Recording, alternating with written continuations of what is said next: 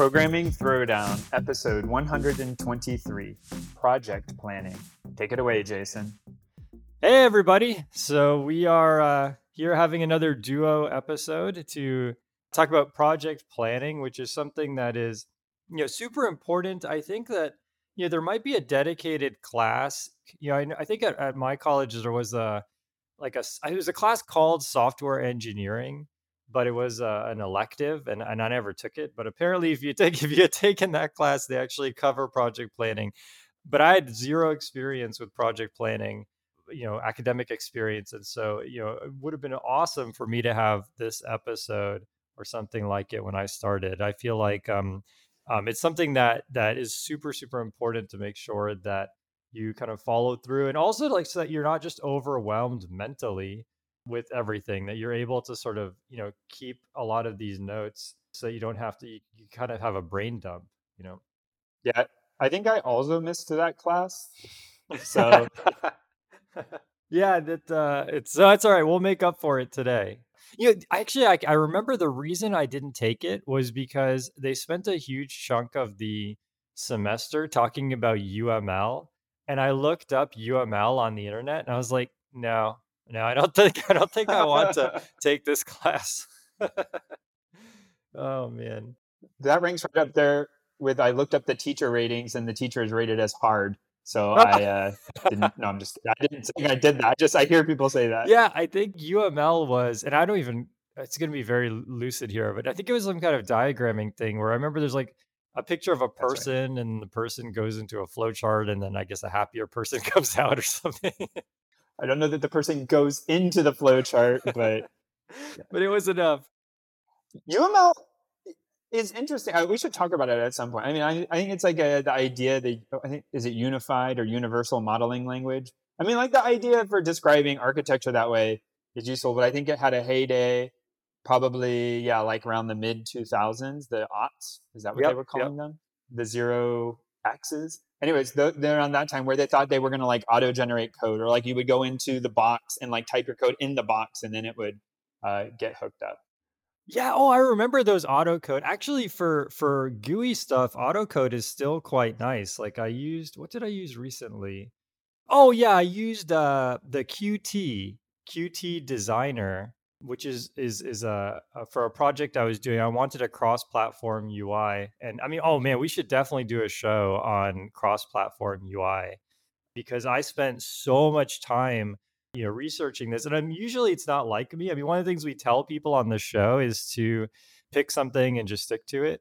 But I really couldn't find anything really, you know, that I wanted that was cross-platform that worked well, and uh, finally settled on Qt initially I was a little hesitant to use Qt because it seemed pretty heavyweight and it has sort of Qt as its own style and all of that.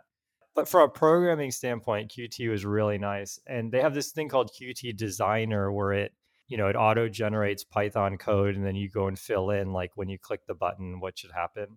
So for that it works well, but I think that, you know, yeah, back when UML was getting really popular, I think people had this vision that everything would all programming would work that way where you'd have this visual designer and then you would write like little bits of code in the designer and uh, that's never really taken off other than that one use case. Actually there was something uh, patrick you might you might remember this.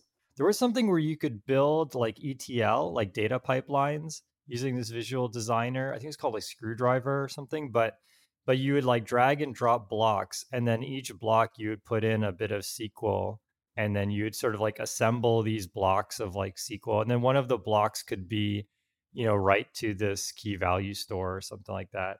That actually was. I also thought that was pretty nice, but they ended up killing that project. And I think I think what it was is the people who were much better at SQL and data engineering than I was hated it. So it was, it was like it was good for for novices like me, but then somehow it was worse, a lot worse than just a text editor for the people who really know what they're doing. And maybe that's the general trend.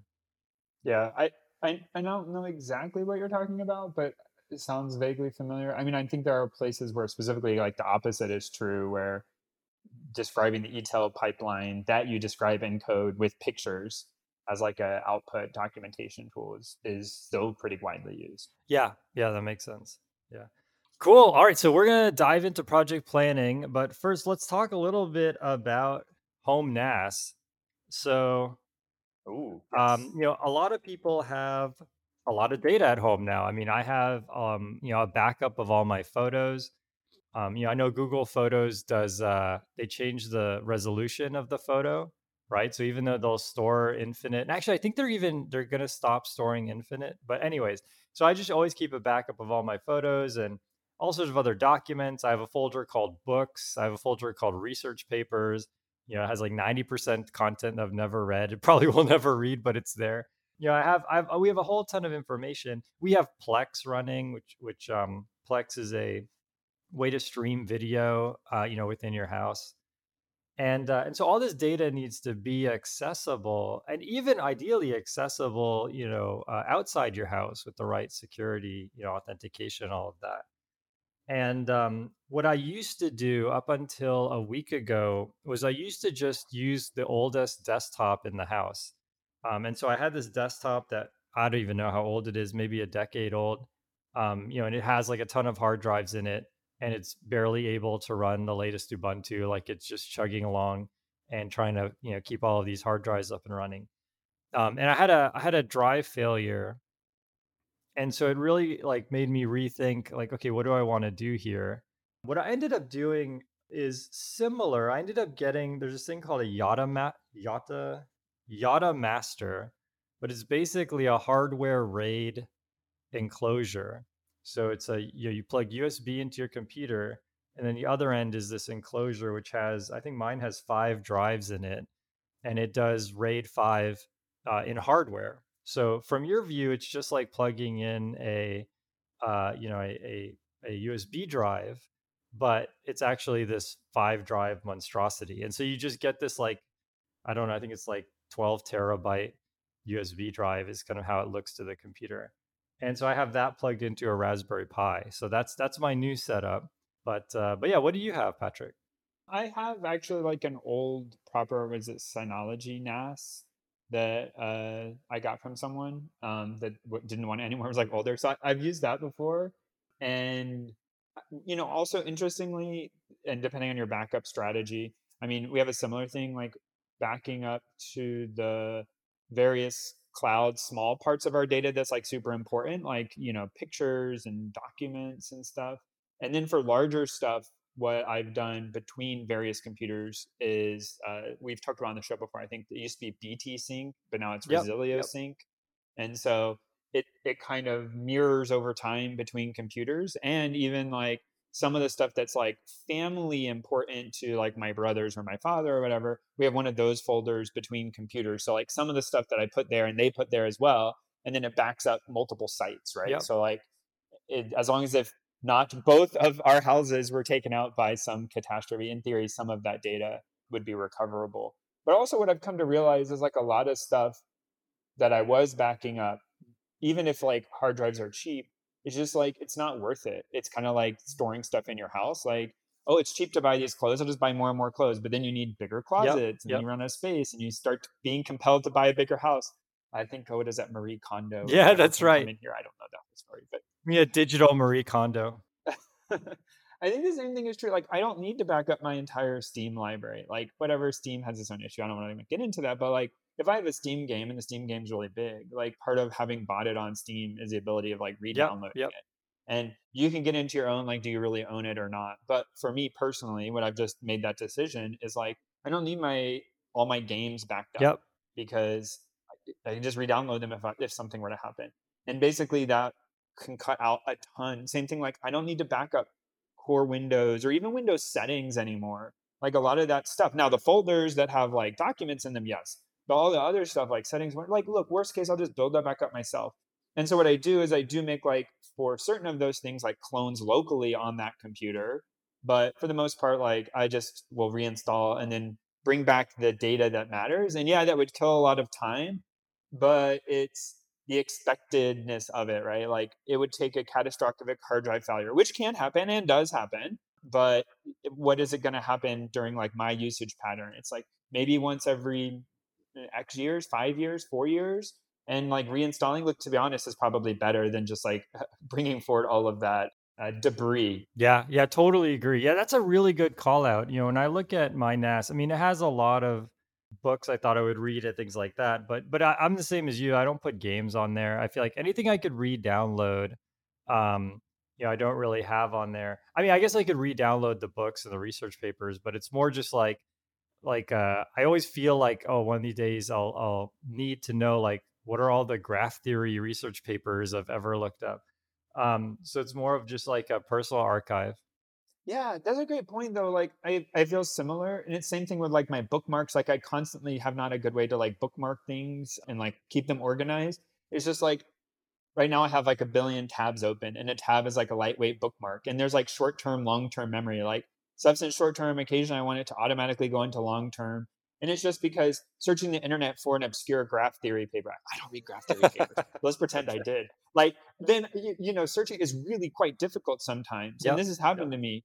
Like, I don't know that it's important until kind of it's too late. So having like a history of what you looked at or whatever. And for, like you said, books or whatever, what you're talking about is you want to save the curation of them, but like the data itself is not that interesting. Yep. But all of us fall into these traps that like the tools just aren't there yet to model that. I mean, people will probably write us in and tell us some good tips. Yeah, definitely. Please do.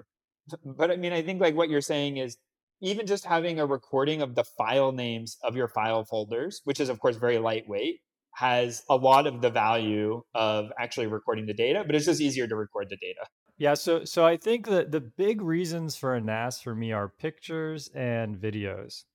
So, you know, we don't have I don't think well, actually, I take it back. We definitely have some way to play DVDs in this house. I don't know what it is. I mean, it's probably in a box somewhere, like an old PlayStation or something. Closet, yeah. But you know, we have all of the DVDs uh, have been have been ripped. You know, even like the DVD of our wedding and everything. All of that is ripped and and on the on the NAS, and then and then all of our pictures are on the NAS. If it wasn't for those two, then I would probably just run Resilio Sync on all the computers in the house. I mean, I have that as well. And so actually this is an interesting question is do you use Resilio Sync or Dropbox for personal things?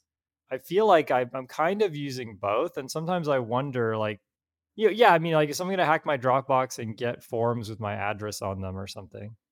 Yeah, I mean, look, people will get your social security number or your tax returns or whatever and commit very targeted fraud against you. Like, I, I mean, it's the same thing like if so, uh, well, this gets really depressing. If someone decides to rob your house specifically they will watch it they will decide when you're not home they will decide what's in it and what they're going to grab right? And then it, to defend against that is very difficult. What you're looking for is you, you know defending against someone just like getting onto your computer with some zero day worm and encrypting your you know your computer and then trying to like blackmail you and a thousand other people that like you know, pay or we're going to keep it encrypted, right? Like, could they do that? Yeah. And then what you're talking about is unless they, the NAS is good because it's probably a completely different stack than your desktop.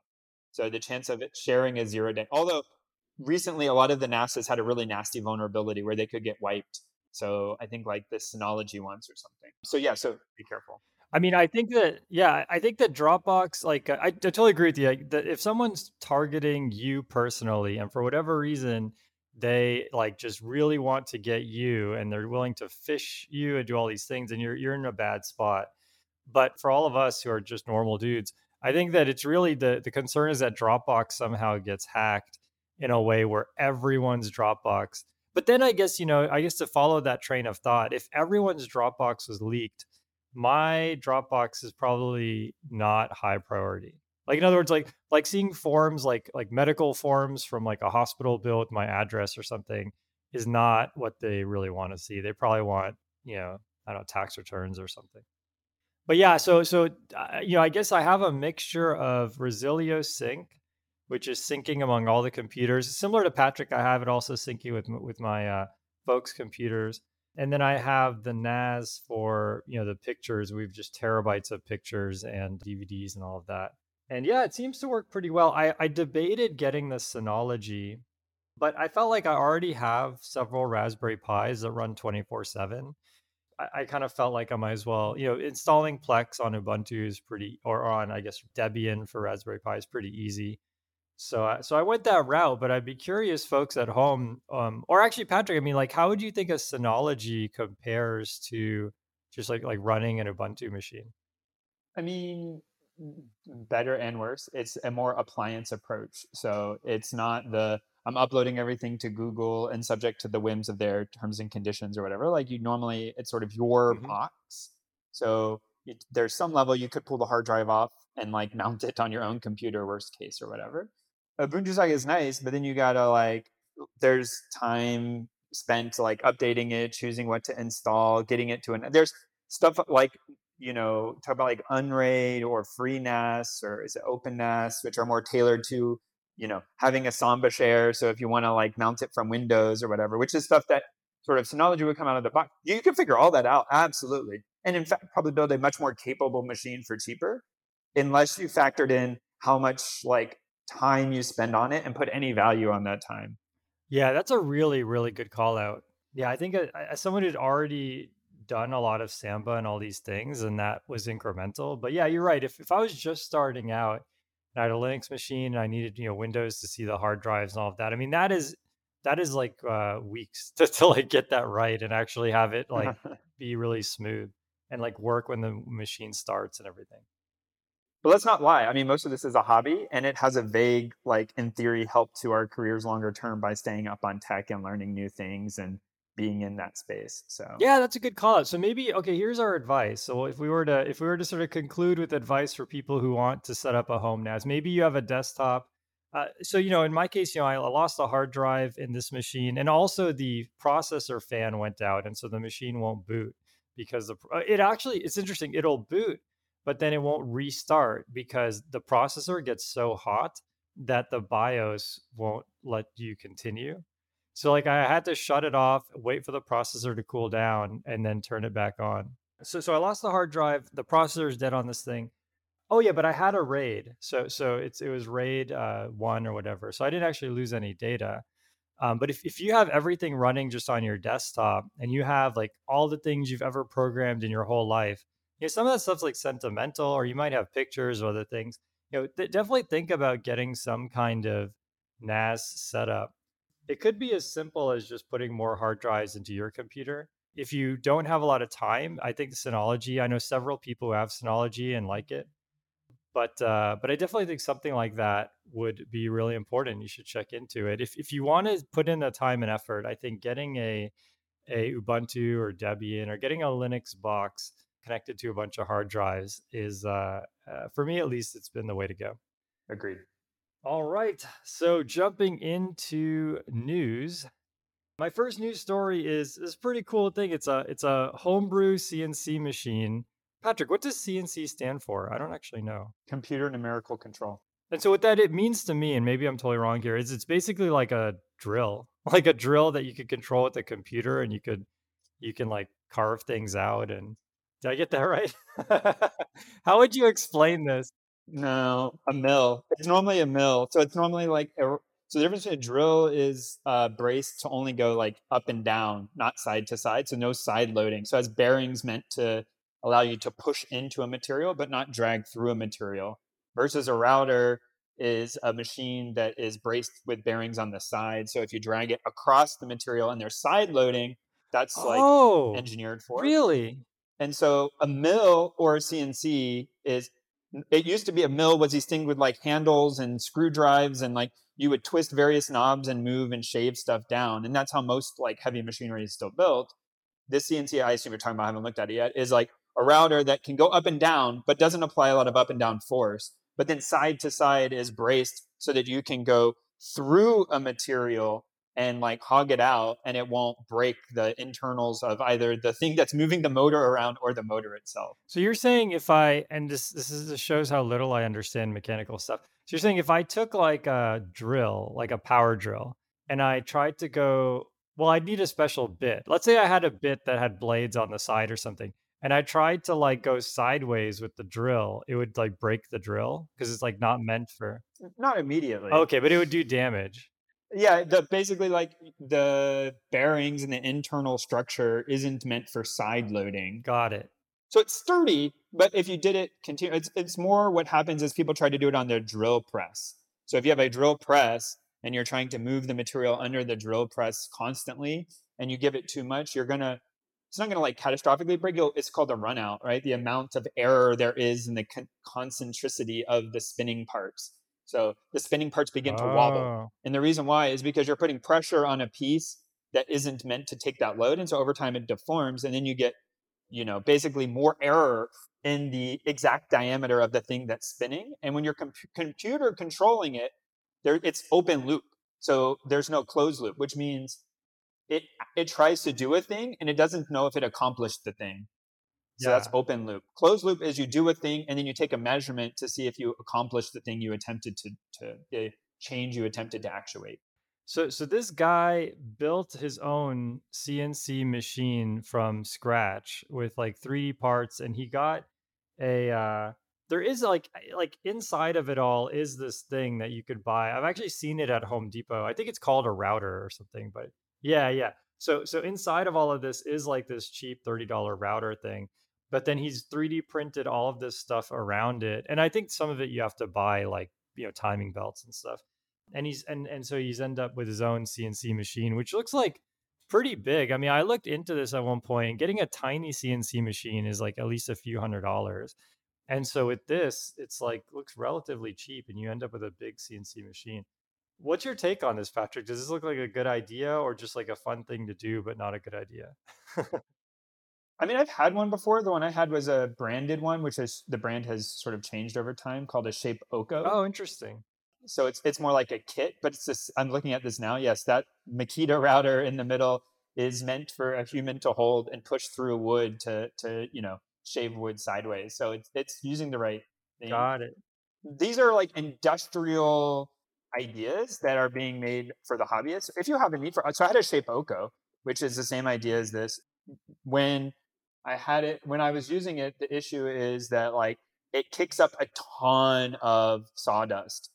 So if you don't normally do woodworking or used to 3D printing, they're relatively like 3D printing is relatively clean. When you start to do like power tool woodworking, this bit is spinning super, super fast and it's throwing tiny bits of wood dust. This picture I'm looking on their website is uh, they're they're carving MDF, which is basically sawdust glued together. So when you cut through it, it's remaking sawdust and blowing it into the air. I heard that MDF is toxic. It has formaldehyde in it. Yeah, right. And so, yeah, be careful with it. But basically, it's making sawdust that's going everywhere, tiny bits, and it's just flowing into the air. And so, So wait, wait, what do you do about that? vacuum it up at the end. Oh, okay, got it. Wear wear a dust mask. Uh, Okay.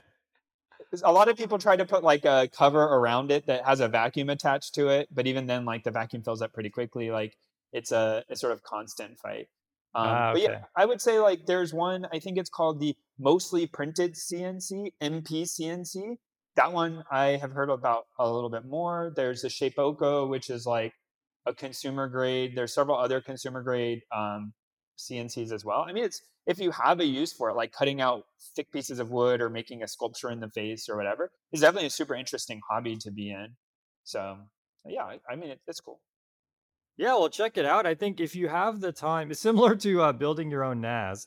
Um, if you want to, if you want to develop a skill and you have some time, this is a really cool project. I maybe would start with building your own 3D printer. I've done that before, and I'm, as you can, as you can uh, hear, I know very little about this stuff, and I was able to to pull that off.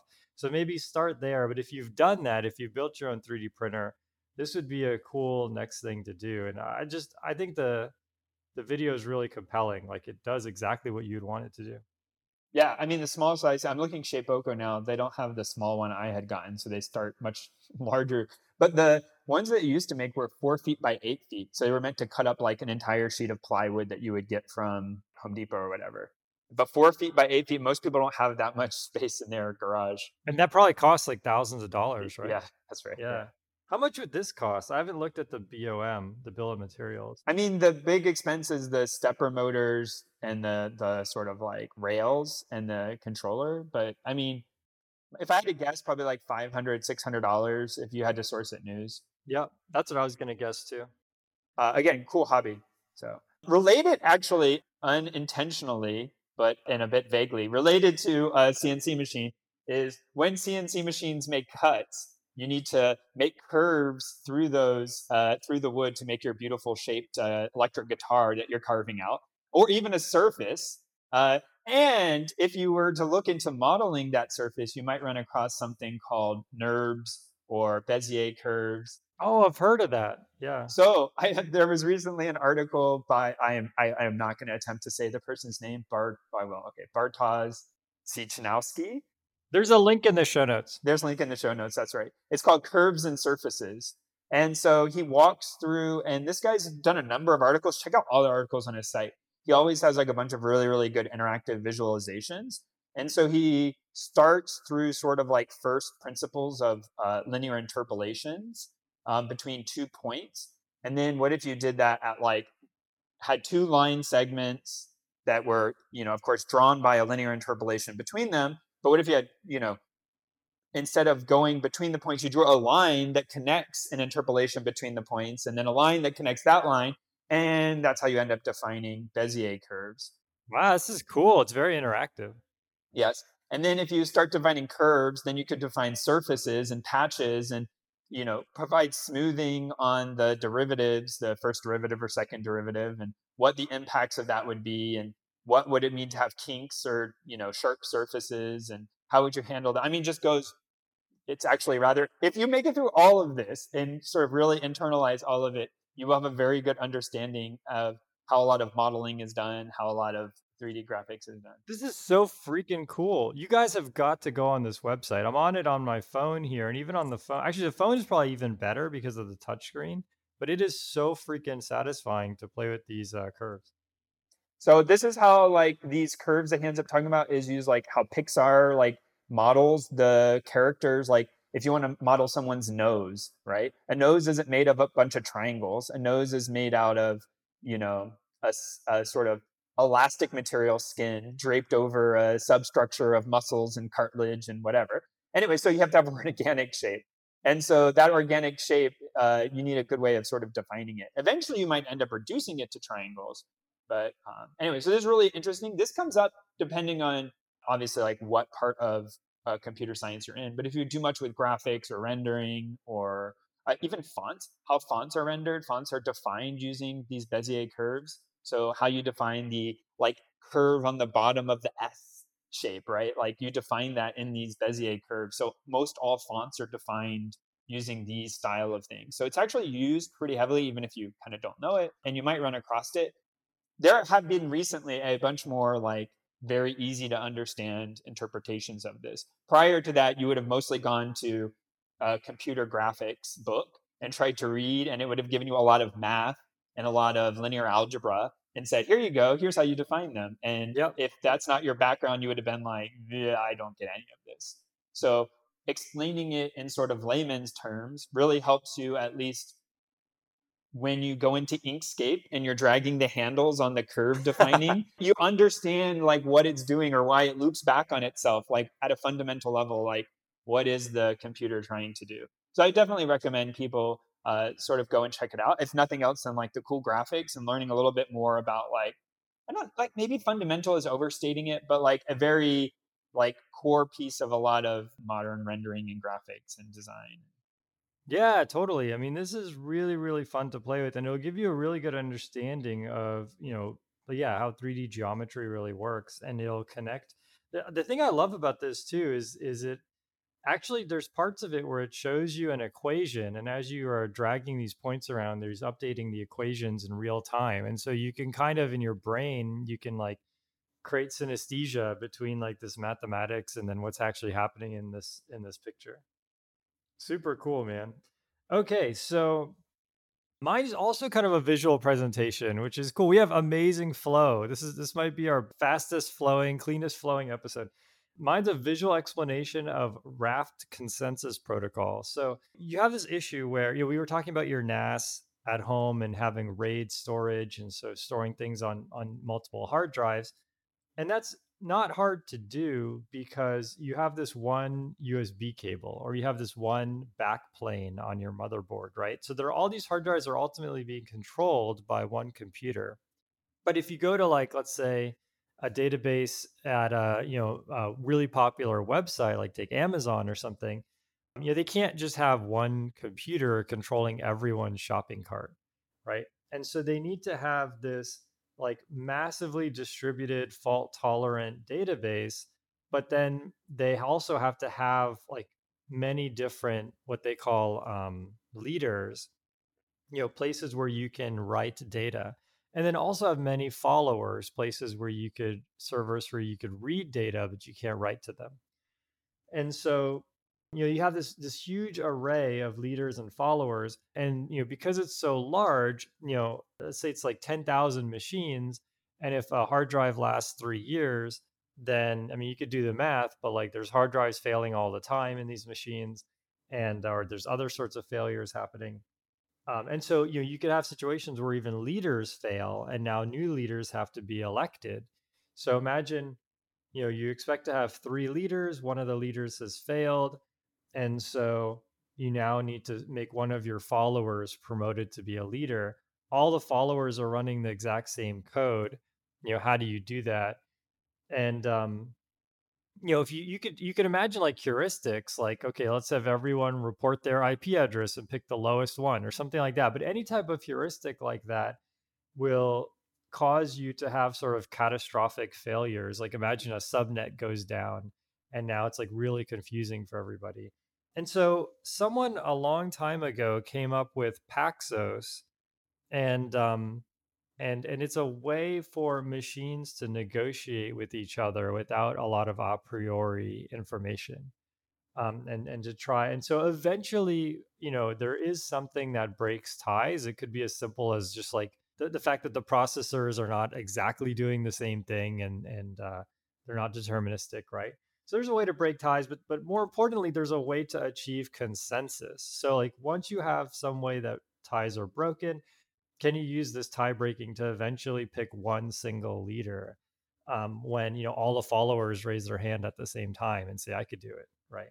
And so you know Paxos is very very difficult to sort of explain intuitively. And then there was a Zookeeper, which is an Apache project, which dealt with some of the like Paxos is an academic thing, but then in practice, just like anything, in practice, there's real world challenges that you have to face. And so Zookeeper was a project that was built to do this uh, leader election and all of that, distributed consensus. But that also became extremely complicated. And as Yahoo and Google and these big companies were finding issues, they were patching them in. And then maybe like they would fix a problem that required that that meant like these 17 other patches aren't needed anymore but they wouldn't get cleaned out and it just became very bloated.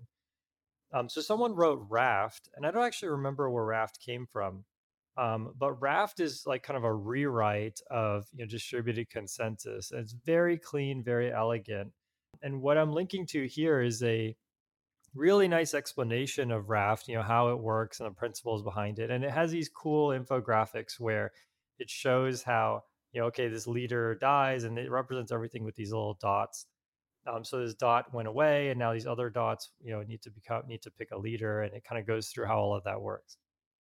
I think if you when you start to think like you were kind of saying, it's actually a little bit mind blowing. Like when you think about if I have ten thousand computers like trying to roughly mirror the state of each other and like decide what what information is correct, and you start dealing with even the speed of light delays from one location to another data center, you know, halfway across the world. And of course, like it, it isn't strictly just speed of light relative to the speed of a hard drive or whatever, or RAM. And then start thinking, like you were saying, just like power outages or whatever, what is it, neutrino strikes or whatever you always, you know, attribute yeah. like getting a bit flipped in RAM to. Um, like when you increase your exposure like that, the problem is just so much more complicated. Yeah, it's totally mind blowing. And like, yeah, I mean, I mean, all these leader, all these uh, followers, they're all you know the same. They're probably even running the same hardware, right? So they all just raise their hand at exactly the same time and say, "Oh, we saw the leader died," you know, I'll be the next leader. And it's like, well, what do you do with that? It's a scale of 10,000, right? I mean, it's easy, dude.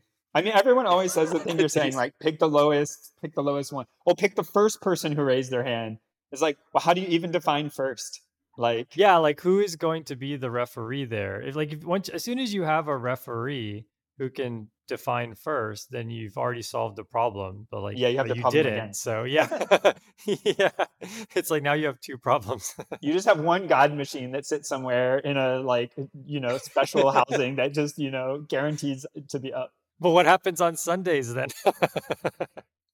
yeah okay i mean mainframes people joke but like that that's like banks and mainframes and stuff is in part like because of trying to get around this what they call like big iron right it's just yeah, like right. one really big powerful machine that you just four way redundancy on every part inside and it, it it's, it sounds like in some ways silly because things like google facebook whatever went to commodity hardware roughly but Yep. like there are cases if your like transactions per second are low enough that maybe it just makes sense to have like one or two really really like a leader follower you know config and it, the one machine just has an uptime that is like so guaranteed and you restart it like you said maybe on sundays when the bank is closed. Like every sunday during this hour you restart the machine and Mhm. the the you know follower does the failover test and then it goes down you know the next hour or whatever and you have like a team of people dedicated to keeping those two machines alive Yeah, yeah. I mean, that's definitely a real thing. I think even today, there's companies that run that way, and there's there's nothing wrong with that. I think, given as you said, if the QPS is low enough, it saves a lot of hassle.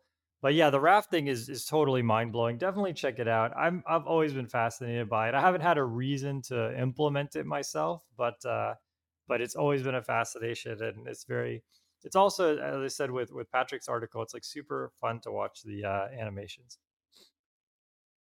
I do not have a good segue, so we're just hard cutting to my article, which is the mathematics of 2048. So there's more to the article title, but I don't want to spoil it yet. So 2048 was a game that enjoyed, I don't want to call it brief because someone will say, like, oh no, I still play. It's the best game ever. But you have a, a grid of, oh man, I don't even, uh, five by five, I think it was. It's sort of like five by five, and then there are tiles that have a number on them. So you start with like maybe the number one and the number one somewhere else in this five by five grid. And then you slide a direction to the right, up, down, or left. I mean that's each of the four directions. And Mhm. all of the tiles slide to the side of the grid that you swiped to. So, like one tile is in the bottom left and one tile is in the upper right. And you swipe right, then that bottom left tile is going to slide to the right side, just like the other one. And then if two tiles that are currently the same number crash into each other, they merge and become double that number. So if Do you they have to be like- consecutive, or how does that work? no, they have to be the same number. So like if you have a one and a one and you crash them into each other, they'll become a two. But like, what if there's another number in between the one? Yeah. So then if there's like a two and a one and then a two, and you slide down, like stacked vertically, and you slide down, you'll just have two, one, two at the bottom of the screen. got it. So okay, if you could somehow get the one to slide away, then you could crash the two and two to each other. got it. I, I, I probably butchered that, but but you get it. no, I get it. I get it. Oh, okay. And so there's of course like a bunch of descriptions of how you would um like how new tiles spawn. So sometimes when you swipe, new tiles will spawn on the screen and they spawn with like a given distribution. And so like it's not always going to be it's most likely to be I don't remember. Like most likely to be a 1, a little less likely to be a 2, a little less likely to be a 4. And so numbers are going to spawn on. And the idea is to keep collapsing down until you have a tile, which is 2048. So 2048 is what, 11 doublings from one? And wait, now Jason's counting. Wait, Hang on, that give sounds right. second. So 256 is eight, right? Then 512 is nine, and 1024 is Yeah, 10. you got it right. Man, that was fast. Okay, so 24 is 11 doublings, right? Uh, so you need to keep doubling and doubling, but each doubling requires two inputs, right? So if you think about it, if you only ever got ones, you would need to eventually have like collapsed 2048 ones together. It's a lot, right? That's a lot of collapsing you would need to do. Uh, but what ends up happening is like we, like Jason was already asking about. If you have like a two and then one and a two stacked on top of each other, like you really want to collapse the twos, but maybe you don't because maybe actually you're going to collapse that one into a two and you want to collapse it into one of the other twos to make a four. So when and how you have to manage the board. So even if it's you don't just always greedily take the you know highest number or the lowest number. Like you need a bit of strategy because the more the bills board starts to fill up with this you know new tiles generating, it becomes too crowded, and then eventually you lose. Right? Normally without getting to twenty forty eight. Well, I see. So if the board gets full up and you can't collapse anything, then you're done. Yes, that's right. Yeah, Got it. Then you lose. And so of course not every game is is winnable, I don't think, or at least not with every decision. And so uh, you kind of don't know what's going to happen, so you play and you just kind of mindlessly mindlessly swipe, right? So then the question is like, what's a good strategy? So um, you know, when you're playing, so in a game like tic tac toe, right? Like the user, the other person can put in one of the nine spaces. So you can kind of like you. You've I actually saw a T-shirt with it on. Like you can have a pictorial diagram of like the optimal tic tac toe strategy in like I don't know a very few states that you know each you only have X or O. It's your turn, then their turn. They can only go in so many places. The branching factor is really low. You can actually represent the whole tree in like a very small amount of things. Which is like if you start in the upper left, basically, and then no matter where they play, you can like predeterminedly know the next state. Mm-hmm. But then what about if you listen to people talking about like AlphaGo, where the number of branching factors is really high, the space is gigantically big. There's, there's a whole, you know, another class of problems. So for this 2048 article, the reason why I have it here is not for building general game AIs, but it's talking about something which I was hearing a lot about as you start hearing about um, machine learning, artificial intelligence, depending on your feeling about that.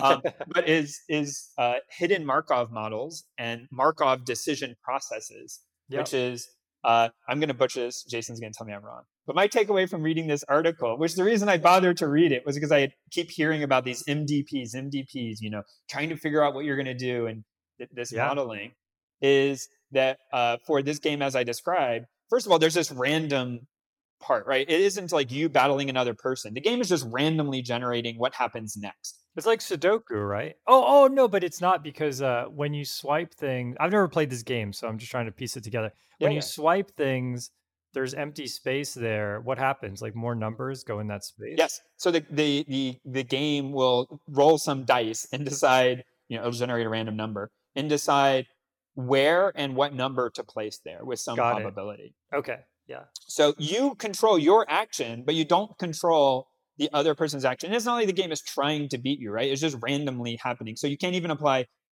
really game theory in that like the opponent is like I can know what they're going to do because strategically they're going to do this. Yep, so yep. each state you have a choice. You can swipe left, right, up or down. And depending on what the game is going to do will determine if that was a good or bad thing. But that doesn't mean you just pick randomly. You can know that, hey, I swipe up, the game state is this, the distribution is that. The probability that that's a good move is, you know, 0.2 best move, and this other move is 0.4 best move. And the way you might try to do that is by basically marching the states forward, figuring out like if you're in a winning or losing state, and then propagating it, you know, back to your state. So mm-hmm. roughly, I'm giving you a high level vision of without going in a full explanation of Markov decision processes because I'm no expert. Um, but sometimes you'll end up in a state where you'll lose, and there may be a choice where no matter what you do, there's some probability of losing. But maybe you pick right. the one that minimizes that probability, right? And maybe there's a really good state you want the computer to give you, and so you want to like try to increase the likelihood that you'll get a, an improvement. So he starts with, or she, I don't, I don't know. The article writer starts with a two by two grid, and I think getting to 64, and then running this Mar- this Markov decision process as a way of showing how this would happen in a in a sort of much more bounded problem set where you can sort of reason about this, and then talk about how you would extrapolate it to the full game and to playing to 2048 where you may not be able to hold all possible game states in your memory at one time because it become too high and how would you apply heuristics? How would this markov decision process work? And just a, a, really good introduction. So if you in your ramblings about the internet have come across uh, markov decision processes which is related in a not way that i'm entitled to speak about hidden markov models themselves uh, then you know this may be an article that is pretty interesting to you. Cool. Yeah i mean you did a really good job cover so just like uh people don't know, like that was my whole PhD was on MDPs and POMDPs and everything. And uh, yeah, the article is super, super interesting. definitely check it out. If you've played 2048, it's really cool to see something that you've played.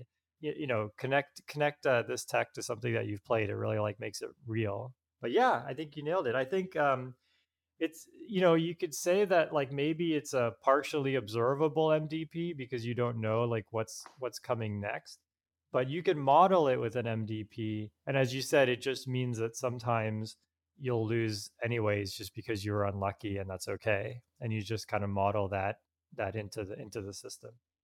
Okay well i'm glad uh, that you reaffirming that i like got a takeaway actually makes me pretty happy because that means uh, maybe i'm advancing my you never know right? When it's a topic you don't understand you read a thing you're like oh i kind of get it but you don't know if you're right or wrong yeah no i think you nailed it man it's, uh, yeah i've always had a big fascination with uh, with uh, you know puzzles and games and and and uh, the way that they're solved. And so this this kind of stuff definitely like scratches that itch. Definitely check out this article. It's it's really solid. I think it's time for our book of the show. Book of the show. My book of the show is a podcast. I'm totally cheating, but I've been binging on this podcast. It's called Manager Tools Podcast. You know, originally I I found it through a literal search. I actually I literally wanted tools um, to make me a better manager. But what I found instead was was you know their their interpretation of tools they really mean like techniques or skills or advice. And so while I didn't get any literal tools out of this podcast that I could use to make me more efficient, I, I'm learning a ton of information and I would recommend this to anybody. I mean, not just managers, like anyone who uh, is working in a job or plans to have any job at all should check out this podcast. You know, I have a, a lot of these situations or things that I've had in the past, and um, you know, it's it's it. Some of these are lessons I learned the hard way, and they kind of explain it in so much you know better uh, detail and candor, candor some of these things are things that I was doing that I think I'm going to change. Some of them are, are, are some of the things they talk about are reaffirming things that I felt like were good ideas.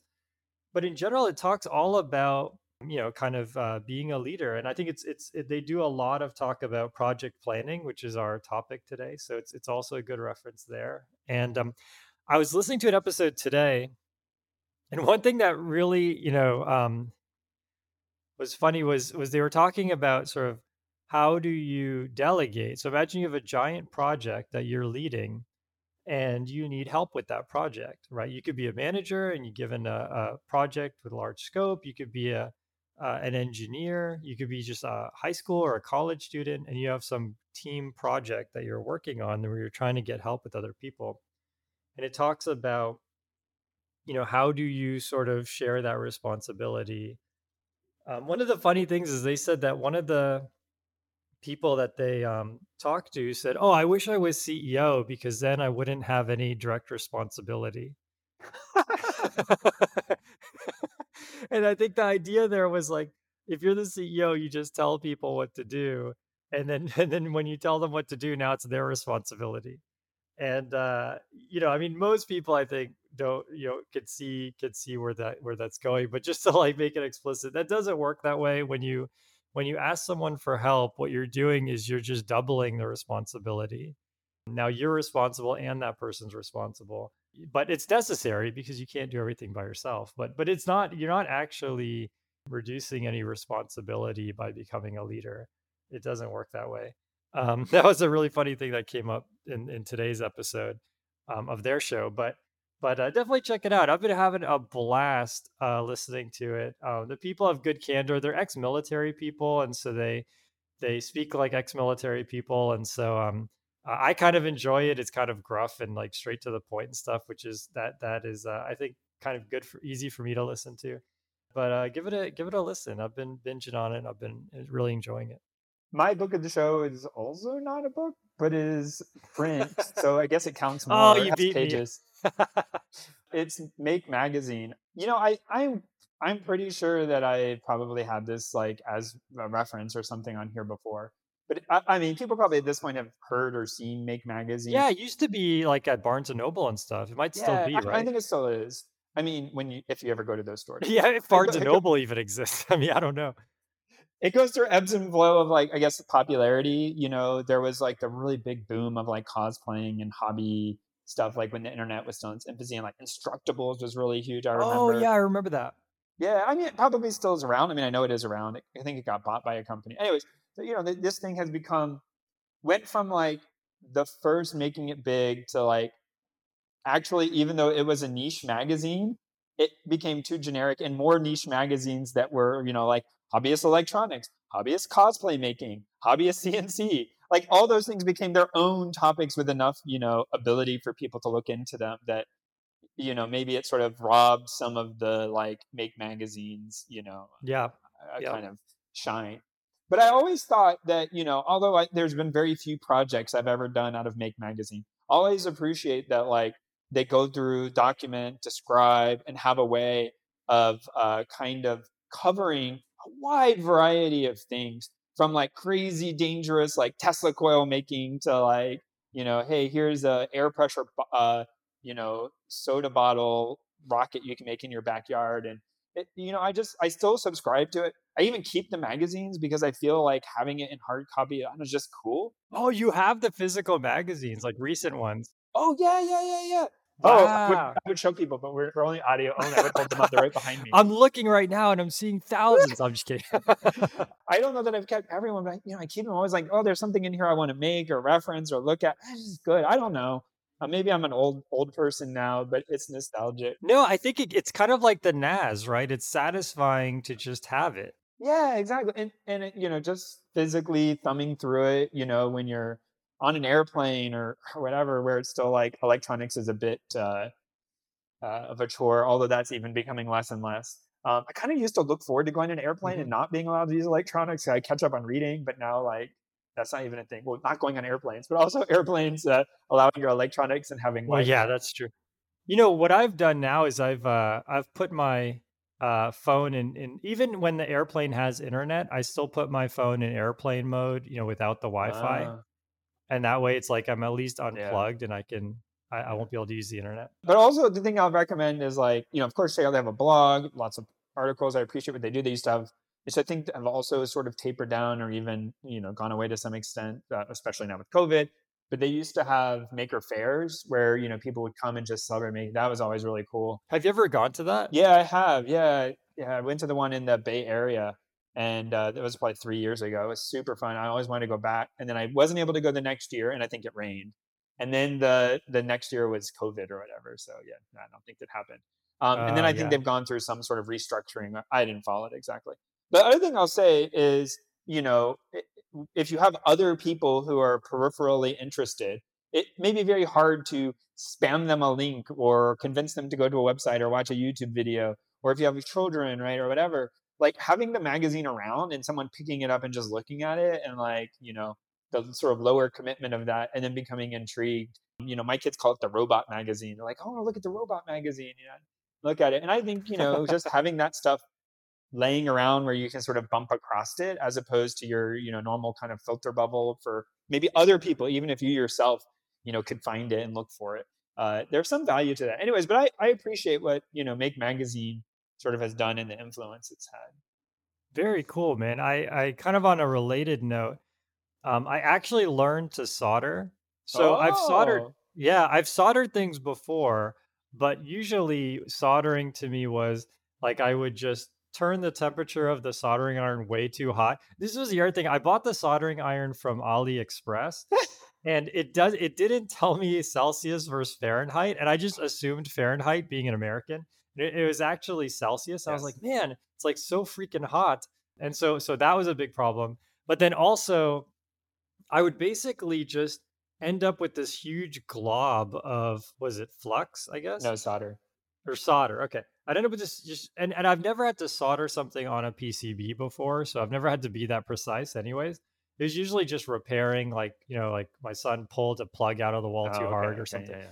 So like you didn't have to but I know but just this huge glob of metal like and you'd just be this giant like uh mm. Stay Puft marshmallow metal man just hanging off the end of everything and that was my way of fixing things but i i, I bought a uh, a tiny speaker which i'm using for an arduino project for arduino halloween project which which we did and um as someone who doesn't know how to solder, I was like, well, I'll get the one where I can screw, you know, Yep, screw yeah, like terminal. it has like a screw. When you screw it, puts two plates together and Yep. squeezes the wire. screw Yeah, terminal. screw terminal. There you go. Um, but the screw, the the wire, the speaker was smaller than I expected, and the wire was Uh, smaller than I expected, and it wouldn't stay in the screw terminal. And I flipped the PCB over, and there was like contact points there that you could solder to. And I was like, okay, I rolled up my sleeves, like I'm gonna learn how to solder for real, like a real, like a like a professional solder. Oh, And so, professional um, solderer. Okay. uh, yeah, well, I'm gonna try. I'm gonna I'm gonna at least get to the amateur level. And so uh, you know, it just took me a lot of practice and um and yeah, I got it to where like I had this really nice shape and it was like also holding the speaker wire uh, you know, pretty well. I, I mean, I will warn you. Like, I assume the speaker wire was probably stranded and not solid. And soldering stranded wire is much harder than solid wire. And st- soldering wire in general is harder than soldering like actual components like resistors, diodes, you know, through hole yeah. components. So yeah, you didn't take on the easiest thing for sure.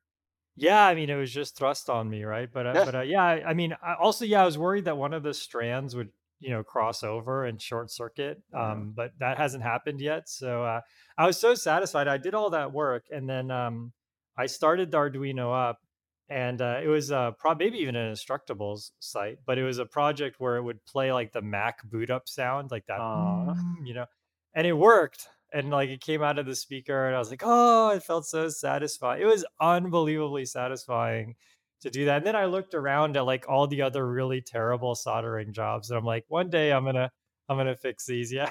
Yeah, just wait till you learn about doing surface mount soldering with like 0.1 millimeter pitch, thr like pieces of pins between things. And th- so those people get crazy. oh man i can't even imagine But then, of course, they also use like ovens to basically melt the solder and the pieces together in one go. oh okay yeah yeah that, I, one thing i realized is i'll need some kind of i think they call it helping hands but it's like Yeah, these yeah. hands with a magnifying glass Alligator or clips on them. Yep. yeah right Yeah. Also, the trick with the wire, while we're at it, and then we can move on, just get specific, is they call it pre-tinning the wire. So if you twist the strands together, right, like just twist them, just one, like one wire's strands, like all together, so, and then take your soldering gun and just apply solder only to the wire, and then cut it to the length you want. And then what happens is you have basically already solder on the wire, solder on the pad, so you just have to touch them together and briefly touch the iron the soldering iron to both of them, Ah. and then the solder will flow together. And the solder more readily flows to itself than it flows to either of the other metals. And so you basically reduce the like time you have to spend uh, sort of trying to get that to work. Oh, interesting. Very cool. All right. Well, All in right, the interest of time, we'll we'll go a little quicker here. We've had so many cool things to talk about, but we'll we'll want to give time to the to the to the task at hand. So my tool this show is Workflowy. This is very simple. It's a recursive Google Doc. So, you know, you can write a Google Doc or you can write a workflow, you write a document. And at some point in a document, if you're doing something that involves planning or something, at some point you're going to have a bulleted list. Like it's inevitable, right? It's like things to do or what have you. Anytime you create a bulleted list in Workflowy, you know, you, you can have a nested list and you can actually collapse the list.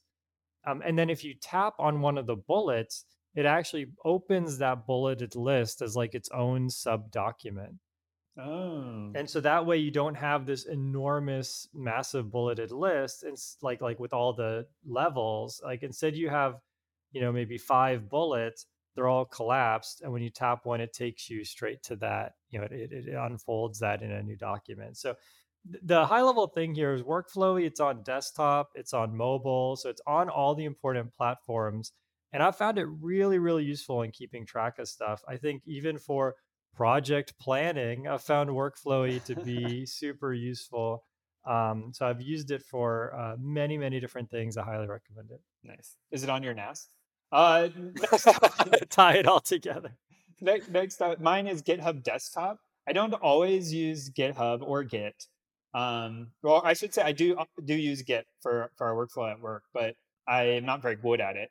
I Same often here. find myself googling how do you do this thing again. Yep. Um, GitHub Desktop, which if you uh, have uh, specifically if you're using a GitHub at all, or even if you're just, I think it works even if you're just doing it locally. The nice thing is that it's a, a GUI for the Git workflows. So it allows you to visually see some of the things, especially for me, helpful if you get into more complex circumstances or like rebasing some, and all that. yeah, that. something's like not going quite right.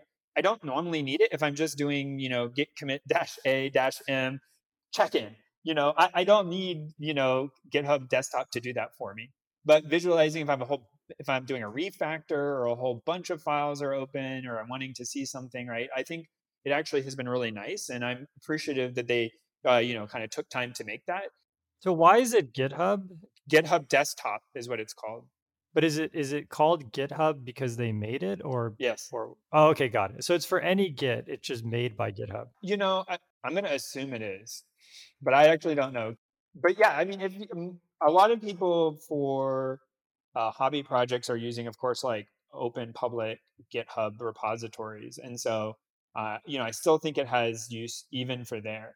Um, but yeah, being able to visualize this, if you have a GitHub workflow, and I think uh, it's super valuable for a lot of those uh, more complex things that really help by being visual. Yeah, it's um I think it has extra features if you're using a GitHub Git repo, but it works for for regular Git as well. Yep. yep. I also learned about some really powerful like Git tooling, and then it required me to first learn Emacs, and so uh, I, I failed. And this is my this is my uh, alternative. oh man, poor Emacs. I used to use Emacs every single day, all the time, and now it's like Visual Studio Code just really is just so nice. It's very hard to to match that to, to the convenience and the the the integration with the OS is just a lot nicer, which is a shame. Shame for Emacs. All right. Well, I think it's time to plan our projects. That's right, project planning. So, um, what are different types of tropes? Like, there's a lot of these, like waterfall and agile, and Yeah, I when we were preparing for the show, Jason and I were talking about this, which is a whole other subtopic. First of all, you know, this is by no means expert, and we're actually going to talk about these briefly and then not talk about them again, and talk about more Mhm. practical, uh, thoughtful, common ways of uh, you know planning projects. But there are rigorous approaches to this process, and in fact, if you are, which I, I suspect most people are, of a software engineer inclination or um, you know, not a product or project manager who regularly interacts with this, you will probably um, be more at home with what we're going to talk about. If your profession is managing projects, you will probably find this appalling. So I apologize in advance. Um, but you know, there, you, the traditional way people kind of build software is, I guess you would call it waterfall. You do step one, you get it kind of done, you get your thing, then that flows into step two, then more work is done, right? You flow into step three. And if you found a problem or issue, you would go back to some previous step and, and sort of start over. And then once you got to the end of your waterfall, your product would be built, right? People realized that was pretty inflexible, that requirements change, that there are issues. Then really popular was the agile method, where the as the name implies, the idea was to be more agile, to sort of get something up and working, and then sort of find the next bit to be added, the next feature to be added, and work in smaller units of time so you could get feedback from your customer.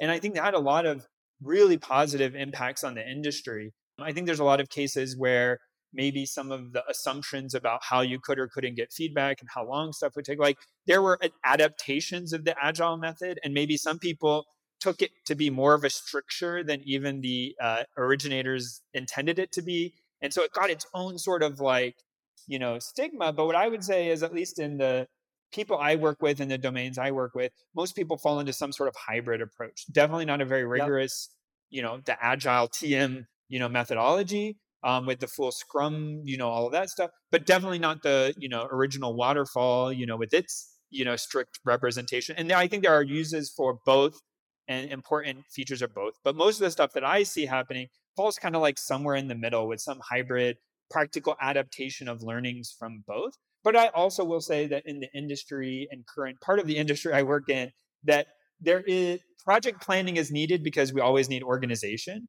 But the interaction with the customer isn't a contractual thing where uh, you would definitely you know want to make sure that your organization was such that it could be communicated externally Yeah, I totally agree. I mean, I think Patrick and I both are in a similar position where we work on longer term projects that don't have a lot of like tight SLAs where there's there's someone, you know, someone files an issue and you have 24 hours to respond to it Yeah. type thing. So it's going to have that bent to it. But I think that yeah, Patrick's I think Patrick's totally right. I mean, I think you, you always have a waterfall in a sense because you always you want to accomplish things that that like you want to scaffold like you want to build something and then you want the next thing to be derivative. But then at the same time, you want to be able to respond to the environment, which changes massively. Um, you know, someone might write a research paper that scoops your idea, and now you have to pivot, or they write a paper that that causes you to have to change the way that you want to go about doing something. And so you have to constantly adapt to that. And so you need some of those agile methods as well, so that you know there's a lot of different concerns. I mean, one is you know you adapted so many times at the end, it's really hard to know what you really did. Um, so you want to keep track of all of those changes correctly, and um, um, you know, ultimately, you know, give people like this this uh, security that that they're working on, that they're marching towards a goal, even when things are really erratic. I mean, that's what agile is really good at. So one thing, no matter whether you choose one of these approaches or you do a hybrid or you go your own route, there's going to be several different factors of project planning that are always going to come up in every plan. You know, the first thing is headcount. So, how many people um, or how many portions of people's time is dedicated to this project? The second one is is going to be scope, right? Now, typically for a project, uh, well, the second one is going to be scope, and the third one is going to be time right? And there's this famous triangle. It's like uh, head count, scope, and time, and you can only control two of those. So if you want things done quicker, you can add more people, or if you want things done quicker, you can reduce the scope. But if you're not willing to do either of those things, you can't get things done quicker. like once you've once you've solidified two of those three points in that triangle, then then the third one is is automatically decided for you. So I guess diving into all three of these. So um, your headcount is relatively straightforward. I think where headcount gets more complicated is its relationship to the other two. So, so being able to answer at the margin and say, okay, you know, if we hired another person, then X would happen, right? Then we would have X more scope, or we would be done this many weeks quicker. And so that's what makes the headcount part kind of interesting. Similar to you know, answering these counterfactuals, you're also prioritizing so you can answer counterfactuals the other direction. You know, if I took a person off this project, what would happen? And so that's, I think, what makes the headcount part not just an accounting thing. I think also the tricky part about headcount, which kind of everyone knows, but everyone always forgets, is like Jason is saying, like if I add if I have one person and I add another person, I can do two times scope or half the time. Oh and no. like no no no that's definitely not how it works. Yeah. No, and it's not, not even an equation, right? It it really depends on the work. And sometimes you don't know when you're getting started like can you easily segment this work? What is the communications yep. barriers? And I think there's just so many nuances to that, but it's something I see that everyone forgets constantly. Yep, yep. And also I think that, you know, the teams are usually heterogeneous, right? And so you know, we had a situation where we ended up with way more research scientists than engineers on the team for a portion. And so there were things that couldn't get done that were high priority, even though we had the headcount, but we didn't have enough of the right type of headcount. So, so that that becomes an issue as well and, and then even there's there's some things that you, you know you have to look at the team there's some things that people just don't want to do um, and so that becomes part of it too right? So so i think all these things make headcount a little more complicated but i would say it's the simplest of the three. And for that i've generally just used an excel spreadsheet. What about you patrick? Like what tool do you use for headcount planning? Uh, nothing so formal. I don't know that it's always been you know i guess not one monolithic project where we brought people on. It was always we have a variety of projects. And the question, kind of like you're saying to management, was like, if I could get you another person, I could keep this up or take on more work. If you took a person away, please don't. Uh, then you know we would not be able to do these things. And so it's never required. There's always been, I guess, at least for us, like a, a pretty hard constraint on getting new people. So it was always make the most with what we have, and then occasionally. Yep you were successful enough that people wanted more of something and then basically you were offered like would would it be useful to have another person? Yep yep. And then the answer was already kind of a given yes. Yeah yeah i totally agree. Yeah so i think for headcount planning you don't need anything too fancy. I think just a spreadsheet or a google doc uh, is is more than enough. So the second one is scope. Um, now for scope this is where i think having you know some kind of task reporting tool is really important because because scope usually is is you know a set of work items or things that you could be doing and you want to track those things. So what i've used in the past has been some variation of kanban boards. So mm. kanban is basically you have and I'm, I'm probably going to butcher this too but you have you know different different categories. You have one category of things that you know we want to work on or things that we're going to work on but we haven't got to yet but they're, they're imminent. Things that you're working on, things that are done, and then you have this other category called like the ice box, where it's these are things that we haven't, you know, committed to working on them yet, but they're ideas that you know we've so usually things get put in the ice box. They're not created in the ice box right? And so you know most of my scope planning has, has has followed along those lines. And then with each of these items you'd want to assign some type of priority so, so again, answering that question, if somebody leaves, you know, what's the item you would kick out? Um, you know, definitely would be uh, the constraints notwithstanding, it would be the lowest priority item. And if people join, you know, what things from the ice box could we bring and start working on? And yeah, that's that's effectively how it goes. The issue is is uh, people are you know constantly adding new things. If you're planning six months in advance, you know, halfway through that plan, there's a hundred different things that have been added. So so there's this scope creep that you have to deal with. I guess I'll try to tackle the third one, and then and maybe since it was yours, you, you can uh, follow up with whatever I missed. But when we talk about time, um, I think you were mentioning right, like this is a triangle. So if you have headcount and scope, then like sort of the question is, okay, well, fine, time is constrained, but what is the time going to be? And I'll call out here that for me, at least, I find it very difficult for people to remember the distinction between the number of hours a person can work the project versus what calendar date the project will be delivered on. And so yeah. people will say, oh, you know, you ask an engineer, how long would it take you to do this thing? And I'll say, oh, it takes me six hours. It's like, okay, well, cool. I'll put it down for you to have tomorrow. And it's like, well, no, no, that's not how that works. Like, I'm not going to work six hours until next week or until these five dependencies come in. And so saying time is uh, correct, but yeah, a, a little bit um, ambiguous. And then also, you know, when we talk about you've had scope and then now you say time, so you def- try to define the feature well, but there's always variability to how long it's going to take to implement that feature. And so, eh, you know, people do, oh, it's t-shirt sizing. Is it a small, medium, or large, uh, you know, project? And you can take those approaches and try to roll them up, give them points, say the points don't matter, but then someone has a rubric for how many points equals, you know, how many hours or it, it, it always kind of ends up that way. Um, and an interesting discussion I, I kind of want to try is if you uh, sequence out all the things that you need to do and, and your estimate for not just how long you think they would take on average, but how sure you are about that time. So, in other words, there's some uncertainty on each. Then, what you could kind of roll up and get the minimum and maximum, right? So, if something takes one week plus or minus a day, and then something else takes two week plus or minus five days, you could roll all those up and all those plus or minuses and you get some absurd. I'll finish somewhere between one month and one year, right? Like you're gonna, yeah, it's gonna be variance. not super useful.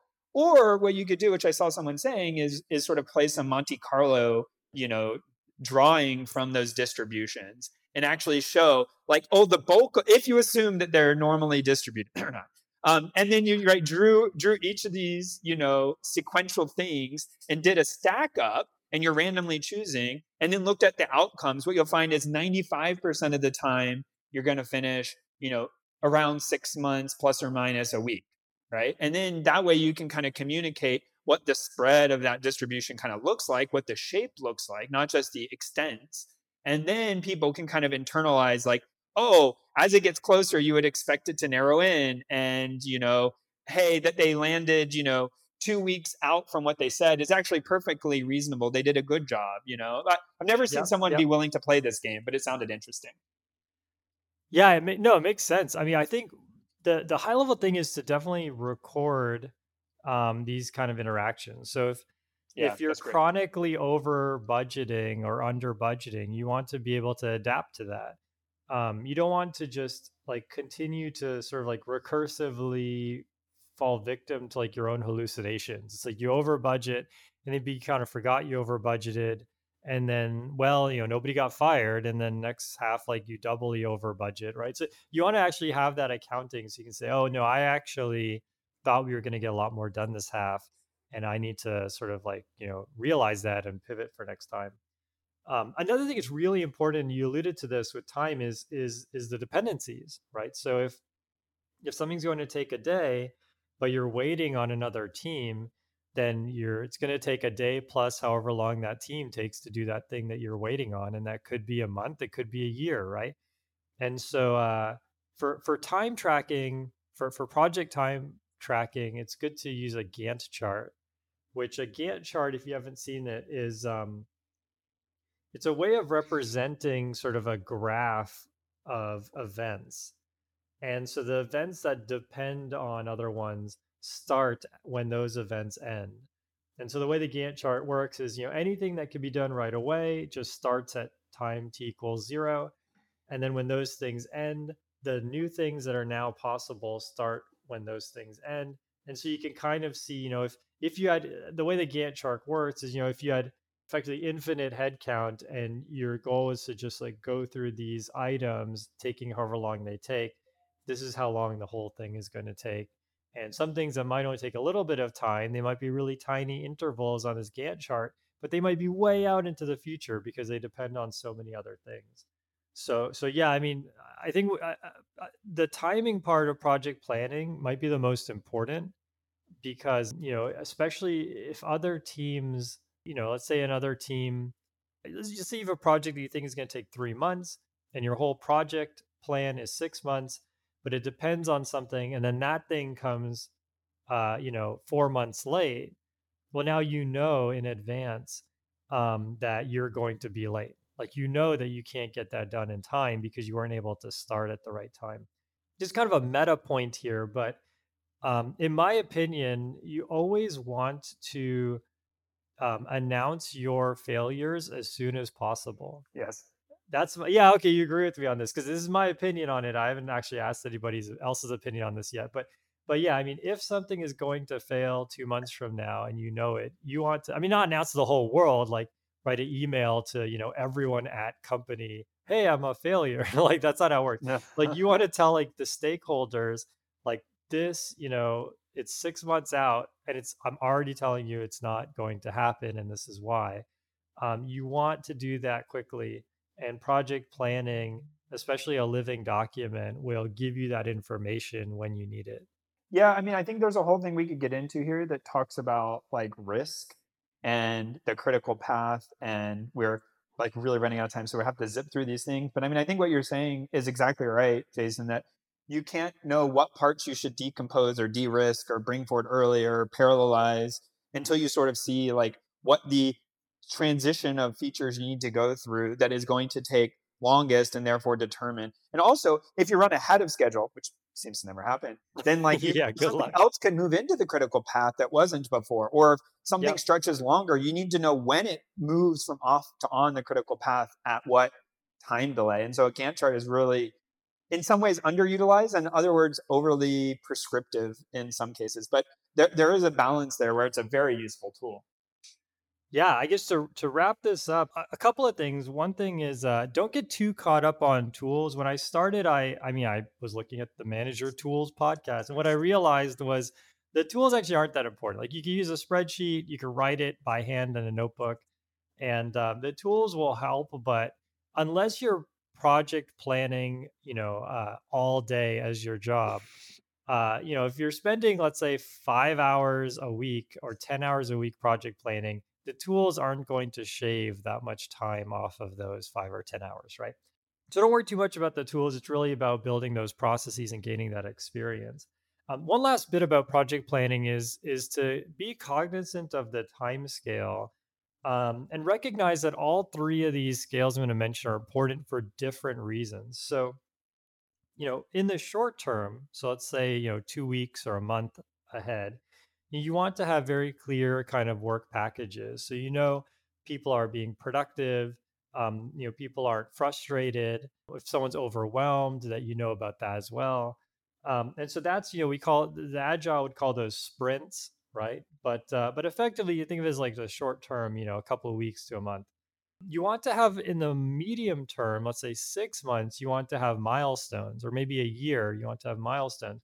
And you want to be able to have sort of a state of the union where you kind of reflect and say, okay, in the past six months, um, you know, I have, uh, you know, our team has done these things, and then the next six months we're going to do these other things, and you want to really broadcast that and announce that and make that part of the sort of ethos of your team. And so that's in the medium term.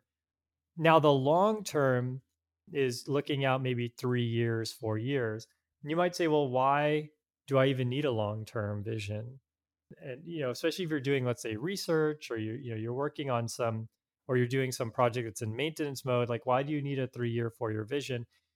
And I think the answer is because ultimately your project planning and your sort of culture will start to kind of blend together and you know setting that long-term vision will also kind of set the kind of culture and the kind of environment that you're going to have on your in your project or on your team. And so even if your long-term vision it might be hard to say 3 years from now you know what research are we going to do? Like practically speaking there's no way to know that. You're really going to use that long-term vision to describe kind of your overall philosophy and and and sort of delusions of grandeur that you can create um, about the future where you want it to go and so depending on how you structure that um, it will kind of guide the, the, the people who are interested in working on that project right? I think a, a person put it to me in a really good way. That basically said you know someone's going to take a sort of big risk on something that has a big reward. And so that long-term vision is a way to sort of show that big reward to people so that they feel like they're jumping into something something that has a lot of mass so i think all three of them are super important Yeah. again don't worry too much about the tech but uh, we gave uh, hopefully a lot of good tips here on on how to do that effectively and how those things interplay Nice. That was really fun. Cool. All right, everyone. Thanks again for uh, supporting the show on Patreon. We really appreciate it. And uh, hope you all like the transcripts that we were able to add and uh, the variety of other features that us and our, our producers have been putting together. Um, thanks again for listening, and uh, we'll catch y'all in a couple weeks.